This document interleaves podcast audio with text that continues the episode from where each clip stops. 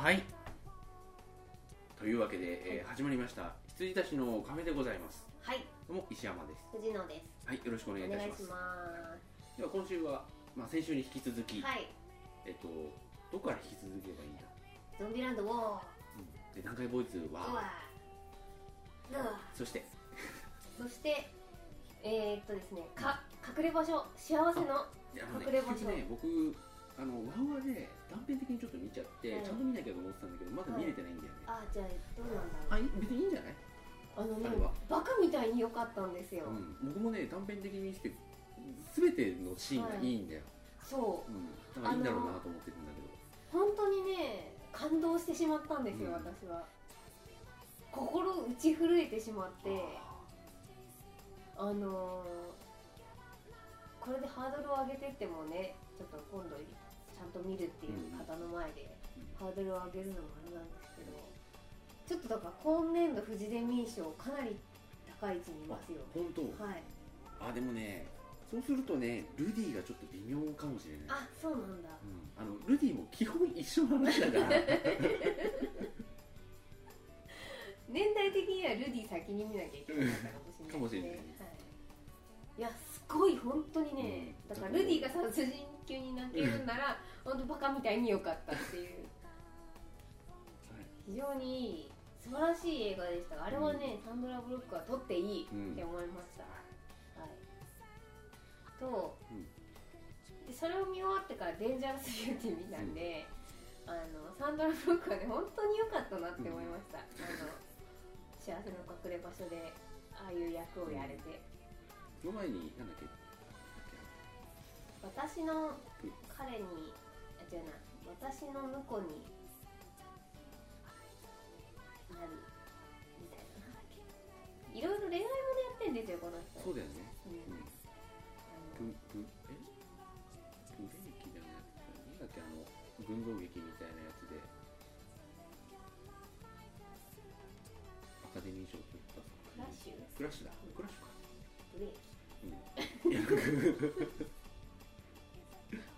っていうところが車関係みたいな、もうついに字面だけじゃなくて輪郭しか合わなくなってきた。はい、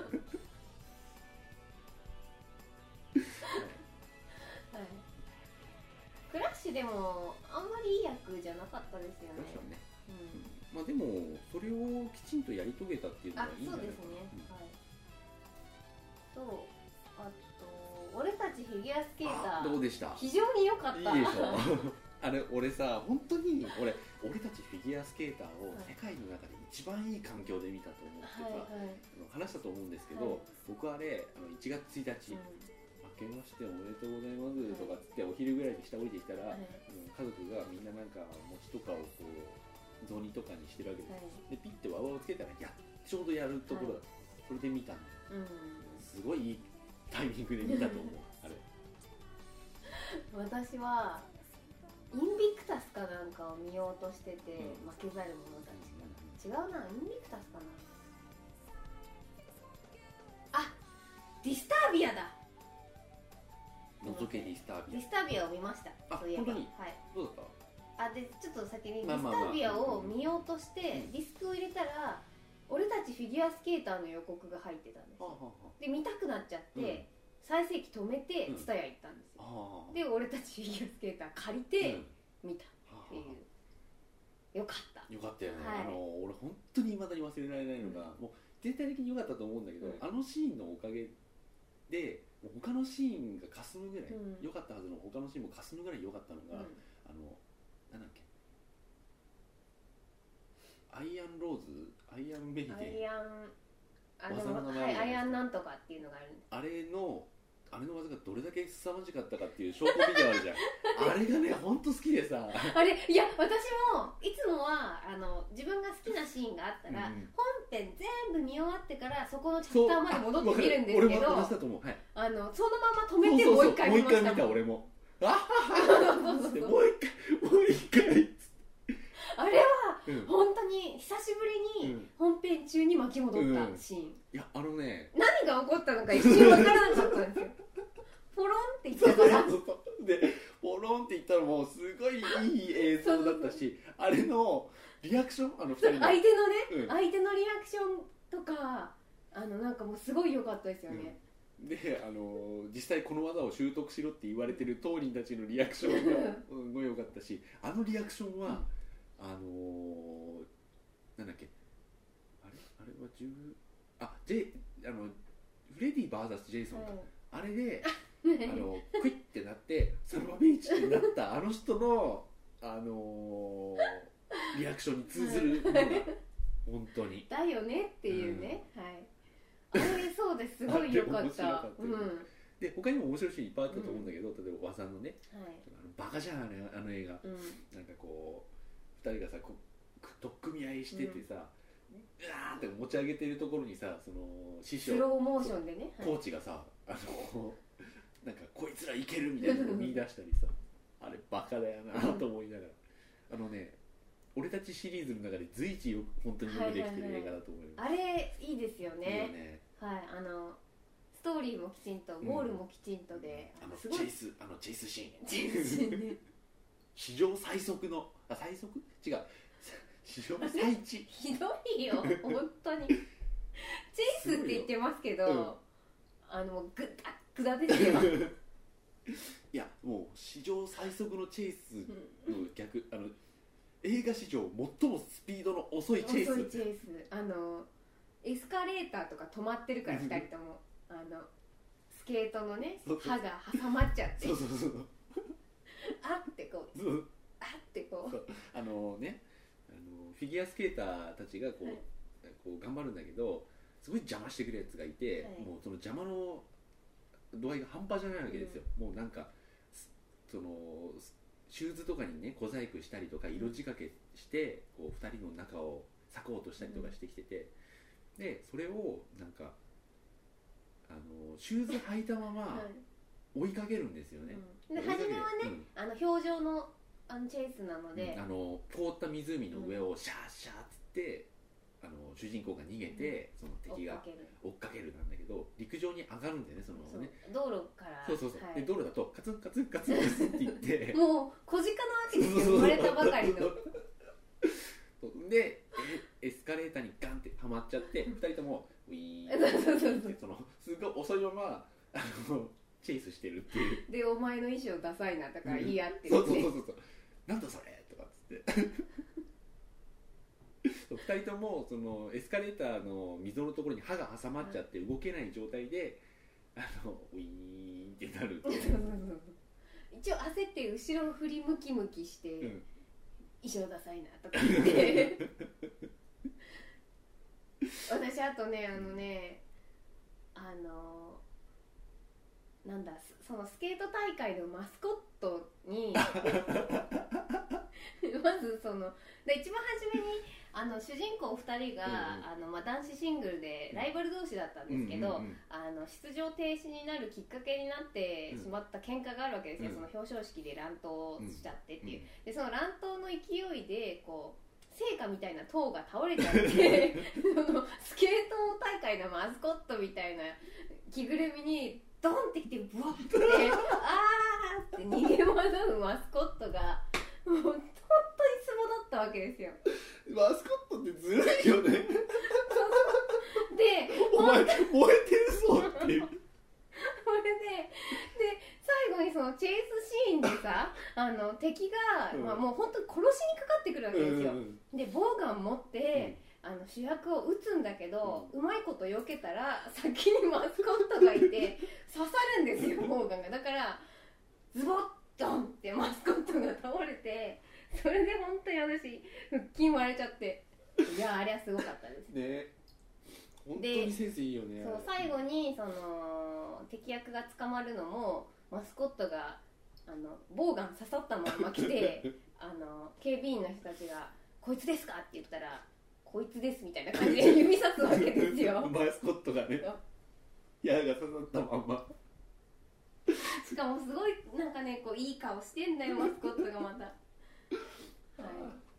い、いやあれはねで最後もさとんでもない終わり方結構するじゃないですか、はい、表現的にね、はい、でもあれも許せちゃうよね、あそこまで来るとね、はい、あとストーカーのキャラも良かったですね。ああ、はいはいはい。2人がそのスケート界に戻るきっかけっていうのにはすごい、うん、いいキャラだったと思います。うんうん、いや本当にいい映画だったと思いますよ。うん、あれは面白かったです。うん、はい。とディスタビアあれよくできてました。よくできてるよね。はい、うん、石山さんから先に話を聞いたんですけど、うん、その足につける、うん、家から出たら警察来るよマシーンが、うん、足かせにもなり、うん、で最終的に助けにもなり、うん、で、ね、それで普段こうすぐに駆けつける警察がこう狼少年的なね、うん、またあいつかみたいな感じでこれ飯食ってから行くぞみたいになって、うん、来てくれなかったりとか、うん、よくできたからくり映画でした。ね、うん、はい、あとその本当に映画もなんだっけ韓国人の友達、うん、日系アメリカ人の友達の人がさ、リメイク版のジェイソン出てたっていう話で結構もう上塗りされちゃってる、はいはい、あの時の森木の話面白かったですよ、ね、面白かったですアーロンよ、うん、でも覚えちゃったもん、はいはい、女の子は他に出てないんですかね。なんかちょっと可愛いなと思ったので覚えてないな。もう意外と出てこない子だなと思ってしまいました、うん、DVD って語りたいなそれぐらいですかね、うん、あとは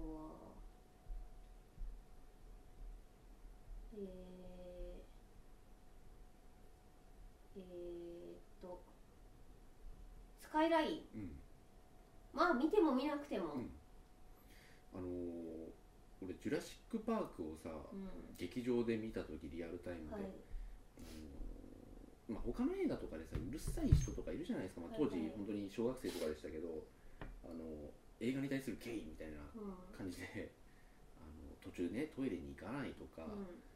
なんか俺はちゃんとやろうと思ってたわけですよ。でなんかすごいうるさい人とかいるじゃないですか、大人なのにとか思ってたんだけど、うん、ジュラシックパークの時は後ろに関西人が2人いて、はい、その人たちが結構喋ってたんですよ、うん、まあおおらかな時代だったっちゃそうなんだけど、うん、結構喋っててで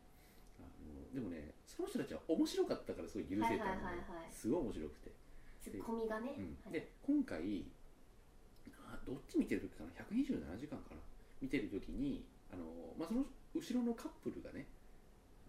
まあ、うるさかったっていうか話してたんですよ、はいはい、で、まあ、本編になったら全然話さなくなったんで、まあ、いいちゃんとね両親のお客さんなんだけど、うん、予告の時もずっと喋っててでなんだっけロサンゼルス決戦とかいう映画あるじゃないですか、はいはいはい、あれってすっごいこう2人でツッコミ合ってて面白かったんだよね、うん、なんだっけ世界各都市が次々に攻撃された、うん、なんか前見た感じだよねとかつってああ一般の人の意見だと思ってたそして世界の運命はこの中隊に託されたなんでだよとかすげえ面白かったんだよねあ確かに飛んでるっていうはいはいはいね面白かったへえ私127時間見た時に、うん、通路側の席だったんですけど、うんうん、通路挟んで反対側の女の人が、うん、多分ねカップルで来てたんですけど、うんうん、ちょっと上、うん、年配まではいかないんだけど、うん、っていう方でなんだナイフを取り出したり、うんうんうん、なんかこう、ね、寝てる時にこうアリとかがこう顔に来たりとかするシーンのたびに息を飲むんですよ本当に息を飲むっていう音ってこれだっていう音を出すんですよでもそれがなんかもうかわいそうにって連れてこられちゃったのかなとか思ってで最終的には腕切るしもうってなってるわけですよだからごめんなさいと思いながらしようと思いました。いやまあねどうなんだろうねそういう映画だと思わなかったかもしれない、ね、多分そうだから、うん、そういう話だとは思わなかったんじゃないですか、まあ、予告もなんかね、うん、チ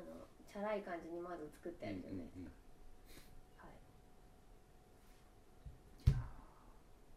い、スカイラインはね、うん、なんでどっちでもいいです、う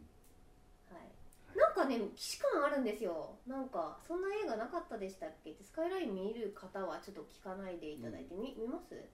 見ないですよね。あ、第9地区かな。なんか要はその宇宙人が来て人間食べるわけですよ、うん、でそのなんか人間の脳みそが宇宙人の脳みそパワーみたいな、うん、それでこうどんどん食べて、うん、新しい人たちが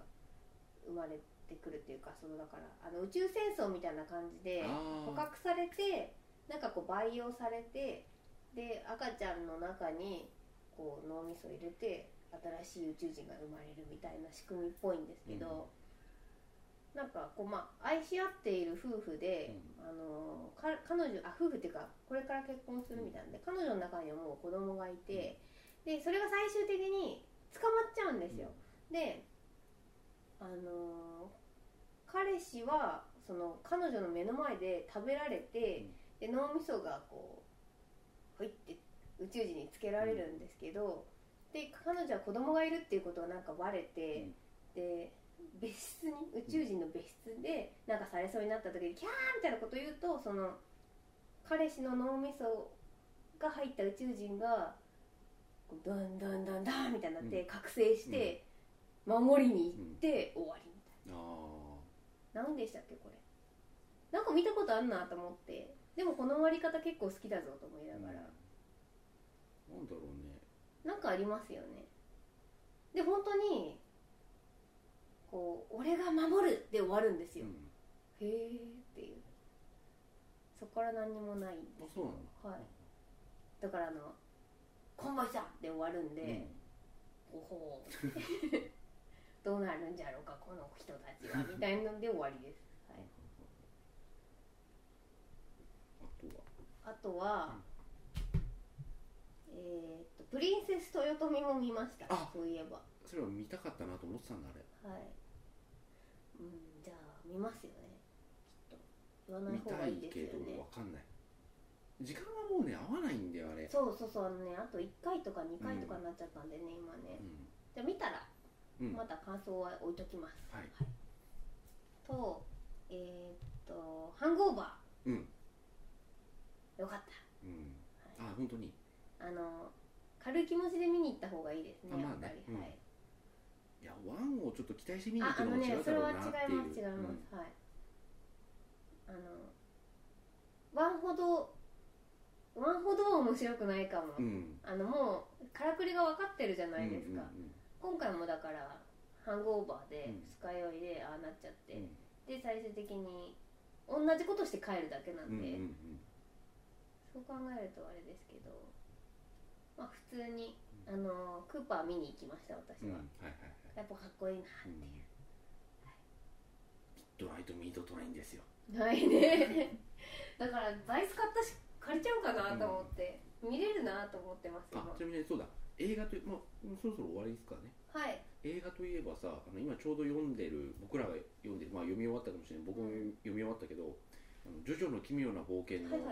作者の荒木博彦さんがホラー映画論を出版されまして、はい、読みまして、モリキンじゃんと思って、あれね、なんか見たことあるぞっていう感じでしたよね。そう全く同じこと言ってたりするから、うん、それも1年以上前にさ、はいはい、だからすげえなと思っちゃってさ、うん、もうモリキンこの本見て言ったんじゃねえかっていうぐらいの同じことを言っててさ、何を評価するっていう評価軸もやっぱり一緒だしさ、うん、うん、ぜひね読んでほしいですね、うん、読みやすいしやっぱり作家なので、うん、でなんだろう、こう上からでも下からでもなく荒木さん等身大の感想なので、うんうん、ねこう評価しようとかそういうんじゃなくて、うん、本当にあの人感想を述べてるので、うん、嫌な気持ちにならないし、うん、見てほしい本ですね、うん、はい、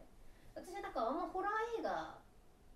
見ないっていうか怖いの嫌だから、うん、見ないですし、でもそうか、あの中では結構そのスプラッターとホラーの区分けみたいなのしてましたけど、それはちょっと僕らのあれと、藤野さんのあれとも違うんで、あの人がこうホラーっつっても見れるものあるし、スプラッターっつってでもちょっとホラーじゃんってなるものもあると思うんですけど、半分ぐらいはね、そういう意味だと見れるっていう。そうですね、なんかホラーっていうか、そのミステリーとかサスペンスとかもホラーの中に入っちゃうっちゃ入っちゃうじゃないですか。だからその呪怨とかあんまり見ましたけど、日本の映画を見ようとは思わなかったりとか、あとこれは見ようとは思わないなとか思ってたものとか、なんか改めて見た方がいいかなとか思っちゃって、プレシャスとかやっぱり私二の足を踏むんですよ、やっぱり。だって絶対怖いから、でもまあ癒しだと言われりゃ見るよと思って、あの理論すごいなと思って。あれでもだからああいうのでやっぱ見たいと思ったら見るよなって、だから本当にモリキンのレビューと同じような感じなんですよね、見たくなる感想です、でね、あれでいくつか入れたのあれを読みながらあこれと思って iPhone 取り出してもうディスカスってやったものもいっぱいあるし、私ねだからプレシャスとファニーゲームはね、ファニーゲームね、二の足を踏んでいる、ずっと二の足を踏んでいる作品だったんで、ますます二の足を踏んでるんですが、3の足4の足とそうあれだからなんかこう結局ね後味が悪いわけじゃないですか、もう分かってるじゃないですか、どうかなと思いながら、でね僕今回読んでて一番あこれ見たかったなと思ったのが、キャリーと痩せゆく男、実は見てない、見たいなと思ったのと、あそこには確か出てきてなかったはずなんだけど、その関連で思い出して見ようと思ったのがエミリー・ローズ。エミリー・ローズは私は見ました、で見てダメだった、あれ怖かった、らしいんですけど、あれ多分怖くはないと思います、石山さんとかは、私怖かったですね、あとごめんなさい、その荒木本に関してスペルの感想がもうモリキンなんですよ、まんま いくつもあったよ、でも私一番は本当にホステルもそうだしさあ、そうまあいいや、スペルのところであもうこれは本当にと思ってしまいましたね、やっぱどっちが正しいかっていうとやっぱモリキンが、荒木さんの影響をこう色濃く受けてこういろいろね見てるってことだと思うんだけど、にしたって汲み取りすぎだろうと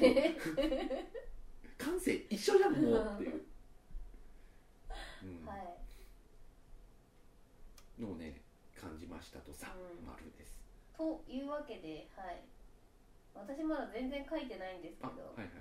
なんか面白いことをやりそうです。ですね、何をやろうとしているかというと、僕がまた例によってあっと思いついた瞬間に2人にメールしたんですけど、荒木さんが書いた、映画論というか映画感想集だよね、それくらい緩い内容っちゃ内容なんだけど、すごい鋭い見識はあると思うんだよね、で荒木さんのことを好きな人とか荒木さんに興味がある人が荒木さんってどんな映画が好きなんだろうって言って見る類の映画だと、本だと思うんですよね、結局はね。で、それをね、藤野さんのそれとモリキンのそれも俺まとめて見たくなったんですよ、もう毎朝iPhone で見る感じで、まとまった量欲しいっすって言って今2人に本の執筆を依頼しております。私ねまだ全然書いてない、書こうと思ったんですが、ほら2人からもメールが来てたのは読んでるんですけど、いろいろ夢は広がるけれども、あんまり風呂敷広げるとできないなってことが分かったので、本当に3分でやっていこうと思います。それが僕はこう、求めてるので、Facebook とかにちょっと書いてもらってるじゃないですか、あれは短いゆえのああいうまとめ方になると思うんですけれども、調子っちゃ調子でやってもらえれば、やっぱり好きなものって改めて振り返ってみるとすごい面白い、僕もやって書いてるんですけど、改めてやるとね面白いもんですよ、書いてる本に。まあその僕が書いたものを2人が楽しめるかどうかちょっと別として、いやいや絶対楽しいですよ。はい、いやだからそのメールが来た時にだからいやうちも読みたいけどさあみたいな、うん、発信したね、うん、発信したね石山さんって感じでした。はい。そうそうそう、あのねこうそれだとすごいこういい関係になれるなと思ったのが。僕は本当に2人のを読みたいっていうところから始まってるんですよ。で、自分が書くのはまあ二の次、本当に二の次なんですけど、もし2人もそう思ってくれてたら、それはいいことだ、いいことだな、幸せなことだなと思うんですけど、だからね、結局、Android か、もしくは iPhone で、まあ、少なくとも Android では読めるようにしたいなと思ってるんですけれども、少なくともね、今ね、iPhone でちょっとやってみたんですよ。はいはい。結局まあ製本はちょっとね、そうですね、あれなんで、はい、ね、電子書籍化をですね今ちょっと試してみていてですね、はい、こんな感じになります。おお、なるほどなるほど、それっぽくなってるよね。それっぽいですね。私なんか、全然過剰書きなんですけど。ああ、でもいいじゃないですか。はい、すごいことだよね。はい。はい、そうこういうのをね、べーって書いて、はい、で目安として10万文字みたいなことを掲げましたけど、うん、10万文字っていうと多分新書1冊よりちょっと少ないぐらいなんですよ。はいはい、で僕が今バーって書いてて2日かな。2時間の2日ぐらいでビーって書いて、まあ、もちろん後でねちゃんと直すと思うんですけど、は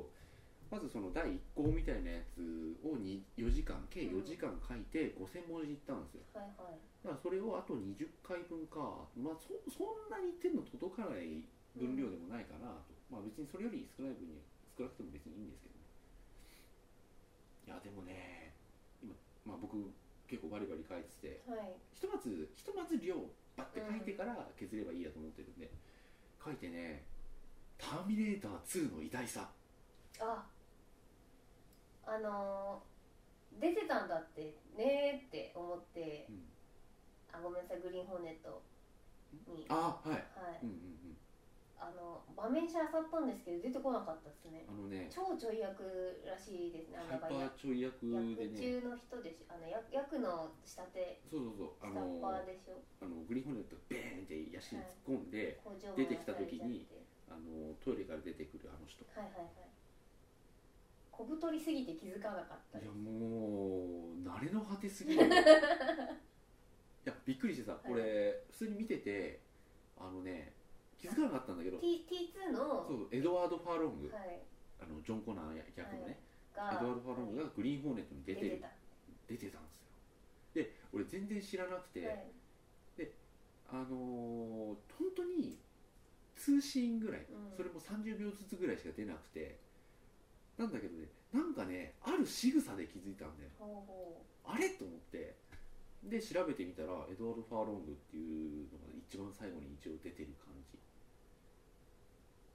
なんか残念ですね。ちょっとね、うん、まあだからちょっと子役であれしちゃうとな、うん、ちょっとなんか慣れの果てっちゃうじゃないですか、うん、頑張ってほしい。ちなみに全然関係ないですけどスコット・ピルグリムの、はい、ゲイトのダッチ、はいはいはいはい、あれってなんだっけ、カルキン君の弟だって知ってました？ああ知らないけど似てる。そう俺、まあ、見てる時から俺は知ってたんですけど、はいはいはい、あそういえば藤野さん気に入ってたけど知らないんじゃないかっていう。知らない似てますね。でもカルキン君の弟なんですよ。カルキン君も慣れの果てりましたからね。はあ、いい演技しますよ。いいですよね。はいキーラン・カルキンだと思う、確か名前が。もういいです、カルキンでいいです。お前、今日からお前がカルキンだって。あ、でも似てる。似てますね。うん、わあ、兄弟なのか。うん、いいところだよね、あれ。うん、はい、トビー・マグワイアに似てると思ったのにっていう。うん似てる。て目の彫りが深いところが似てる。D2 がですね、本当に結構その盛り上げて書こうと僕は、はい、結構今回は本当に盛り上げて書かないとスラスラ行き過ぎるなと思ってて、うん、ちょっとグッと盛り上げて書くようにしてるんですけど、うん、そうするとね「ターミネーター2」が本当にすごい映画みたいにちょっと自分でも書いてて、うん、いやこの映画を劇場で見れたことが本当に素晴らしいことだみたいな。うん、この映画を劇場で見ていた2時間は僕の人生の中で最も重要な2時間だみたいなことですね。そこまで書くかと思いながら自分で、ね、盛り上げないとね。はい、いやでもそう書くとでもそうだよなっていう気が、してきてた。あとね今書いてるのがちょうどね僕ちょっとまとまんなくてまとまんないままちょっと書こうと、して今とにかく書いてるところなんですけど、シュワちゃんとスタローンのこう対比みたいなところをね、いろいろ分析してきて、そんなことしたことなかったんだけど、やっていくとね、すごい面白い特徴があって、これね笑わないで読んでくれれば、それなりに面白いと思います。いやね、明らかに特徴があるんですよ。陽のシュワちゃん、陰のスライっていう章があるんですけど。はい、面白いんじゃないかなと。で、あとはそういうのをバーッと書いておきながら思いついたネタ、この映画も語らなくちゃ、この人も語らなくちゃってやつは一番最後にタイトルとかだけ、人名とかだけ書いてるんだけど、それでももうかなりの量になりますよ。どうしよう、私本当に何もやっていない。本当にできるところだけやりますって感じにしちゃってますけど、お許しください。もう思いつくままに。いや私もとりあえず取り急ぎメールだけ返さなきゃと思ったんですよ。提案だったので、で OK ですって返した後に、この一番忙しい時期に俺はできるのかっていうのもあって、2ページぐらいしかできなかったらごめんなさいと思って。全然、そこに関してはほらなんつうんだろうね、必要以上に、わかりますわかります。やりたくないんだよ、僕。で頑張るのもね、頑張らせるのもあれだしっていうのはわかるので、それはもうもしあれだったら前書き後書きを2人の読んで、はいはいって前書き後書きを最後のあれつけますよ。なんだっけ、後書きの後にある編集者のやつなんだっけ、名前忘れちゃったけど。でいろいろ最近電子書籍化のやつもいろいろ考えてて、最初 PDF にしようとしたんですよ。PDF って縦書きにするじゃないですか。ちょっと縦にスライドしていくんですよ。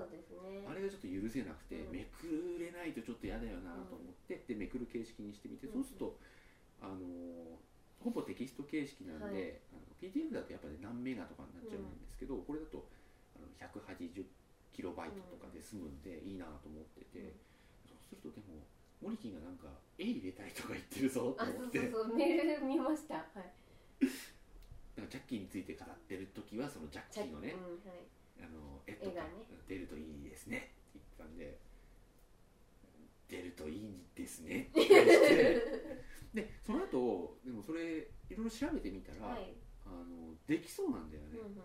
ただモリキンにやらせるのもちょっとあれなんで、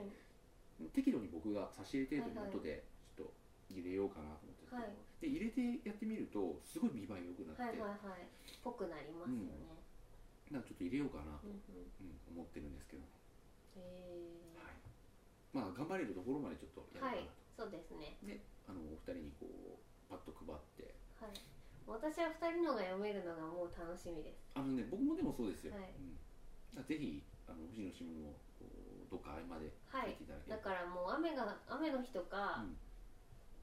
そういうところを狙ってガッとやろうかなと思ってます。合間合間っていうのが実はあんまりなかったりして、よろしくお願いします。おります。あと映画ですけど、また戻りますけど、3D メガネ買った？メガネに装着するやつ買いました。おお。今日マイティーソーで。はいはいはい。超いいですよ。あれね、いいよね。買いました。いや、買ってないんだけど、いや、いいよねっていうのは、あれ、メガネオンメガネにならなくて済むじゃん。そうです、そうです。違う、それで、私、今、意を正しましたけど、メガネかけて、3D メガネかけて、3D を見てきた人は、300円払って、そのメガネにクリップする 3D メガネが出たんですけど、それで見た途端、3D 映画万歳ってなると思う。今日すごい良かったんですよ。今までは、こう、チッって思いながら、こう、ずり落ちてくるわと思いながら、こう、直してみて、直してみてみたいな感じで、こう、帰りにはもう、だから 3D メガネはダメなんだって帰ってきてたわけですよ。だからなんか 3D 映画ってだけでこう私の中ではマイナスポイントだったんですけど、それが今日全くなくマイティソ見たらいいねって思っちゃって。あれさ、109とかでも使えないの？使え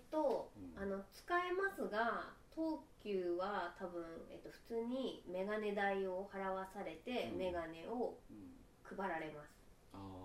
ういうシステムになってない。そうだよね。要はスタバのタンブラーみたいなもんでさ、それ別にエクセルシールに持ってってもみたいな感じですよね。ただその 3D の、会社といいますか、イメージなんとか社、イメージなんとか社さんのそのシステムを使ってる映画館は全て見れる。いや、109使えるといいなと思うのが、あれ IMAX いけるじゃないですか。でも IMAX は見れなかったかな。IMAX はメガネオンメガネでも大丈夫なメガネになってるんですよ、実は。なんていうか、もうバイザー R がついてるやつなんで、あれは確かね、イラッとしなかったんですよね。いや、トランスフォーマーをさ、IMAX で見たいですね。もうぜひ IMAX で3人で見に行きましょうよ、あれは。そうですね、そうですね。そっか、わかりました。いや、あれはね、モリキンがなんかリツイートしてましたけど、そのトランスフォーマーダークサイドオブムーンを見た人の感想、ただただすごかったっていう感想をリツイートしてましたけど、そんな感じだと思うよ。期待しすぎるのもあれですけど、もう唯一の不安定はヒロインだけです。あれって本当にもうミーガンいない体でやるんですか？分かんない。新キャラなのか、それとも元々役者が変わっちゃっただけなの。だからあれみたいにアイアンマンみたいに。そう、痩せちゃってね。痩せちゃったっていうからみたいな。同キャラで役者が変わるっていうパターンなのか。いや、舞台とかだったらいいんですけど。映画はね、もうダメでしょ、その手法は。そうですね、昔はね、よくありましたけどって感じですよね。もう本当に全部リビルドするんだったらいいけど、基本一緒で、この人だけ違うとか、もうちょっとね、ダメだよね。いやー、楽しみです。あと 3D 映画は、一番ど真ん中で見るとやっぱり全然迫力が。今日ナイトショーで見てきたので、空いてたんで、本当にど真ん中撮ったんですよ。でもう 3D メガネオンメガネをしなくてよくなったっていう、もう最高の状況で見れたので、マイティソーすげえよかったなってなっちゃってるんですよね今。普通だったとは思うんですけれども、エンディングに入った時に。なんかこうビジュアライザーみたいになるんですよ。それがすげえかったです。あとなんかマイティーソー以外はあまり戦ったりしなかったりして。あれね、ちょっと良さそうって思えるところがあんまなかったんだよね。あんまり話は良くないというか、見たいものをあんまり見せてくれない映画でした。だからソーがいて、こう浅野さんとか守護者4人みたいなのがいいじゃないですか。あいつら別に大して戦わないんですよ。そこがすごい見たいじゃないですか。こいつらどんな戦い方するねんっていうのが、とかがなんか意外となくて、それならこれヘラクレス実写化した方が良かったんじゃないのみたいな感じですね。ただそのアベンジャーズにつながるので確実に見とかないとっていうのはあります。でもソーはアベンジャーズに出るって最後テロップ出ましたから、そうなんだまあ分かってるけどね、もうね、そうそう、ほうほうって。あとアイアンマンからのそうだね続きみたいな感じで、シールドさんたちがいっぱい出てるので、でアイアンマン見なきゃ分かんない小ネタとかもあるんですよ。マイキーソー見ます？分かんない。要はソーが結局人間界に来て、でソーを殺したいやつがいるわけですよ。でそいつが人間界にすごいなんか人型の武器を送り込んで、でーんってなってる時にこうシールドたちがいて、なんだこいつはみたいな、またスタークのか、いや聞いてないとかいうセリフがあるとニヤッとするわけですよ、やっぱり。あ、じゃあここは時間軸が一緒だみたいなので面白いなって思って見てました。だからアベンジャーズが楽しみですね。まあでもな、アベンジャーズにはもうあの人大好きなのに名前をど忘れしたエドワード・ノートン出ないしね。ああ、まあしょうがないですね。しょうがないけどね。いやでもさ、それはその時期的なものはあるかもしれないけどさ、もうだってロバウニーが出てんだったらお前もいいんじゃないかってなってきてるんだけどそうですよね、なんていうんだろう、あれ的には立場的にはというか、ランク的には風格とか品格とか含めても、まあ、LL ジャクソンが出てるから出るとは言わないよと。でももう LL ジャクソンはもう俗っぽい人が出てますからだからでもロバウニーがあんだけ頑張って好きでなんか楽しくやってんだったら、君もその程度でいいんじゃないかっていう気はしてくるんだけどねいやだって実際、なんていうの、なんだっけ、インクレディブル・ハルクは悪くなかったしね。本人が不本意になったっていうのはまあ別にいいけど、本人でもあれ大好きでやってたんです。そうですそうです。なんでちょっとまあわかんないですけどね。いやなんか出てくれたらすごい僕は嬉しいけどね。さっきも言ったけどその役者が変わるとかね。そうですね。嫌ですね。特にエリック・バナーだからね。そう。バナエリック・バナーからせっかく変わったんだからさ、もういいじゃないかと。スパイダーマンはね、その全部変えるんだったらまだいい。いやだからそっちの方好きとは言わないけど、で僕はキャスト変わらずこうやってくれればそれで良かったけれども、ただキルスティン・ダンストだけ変わりますとかよりは全然いいいやでも私も何個いなくなっちゃったし、4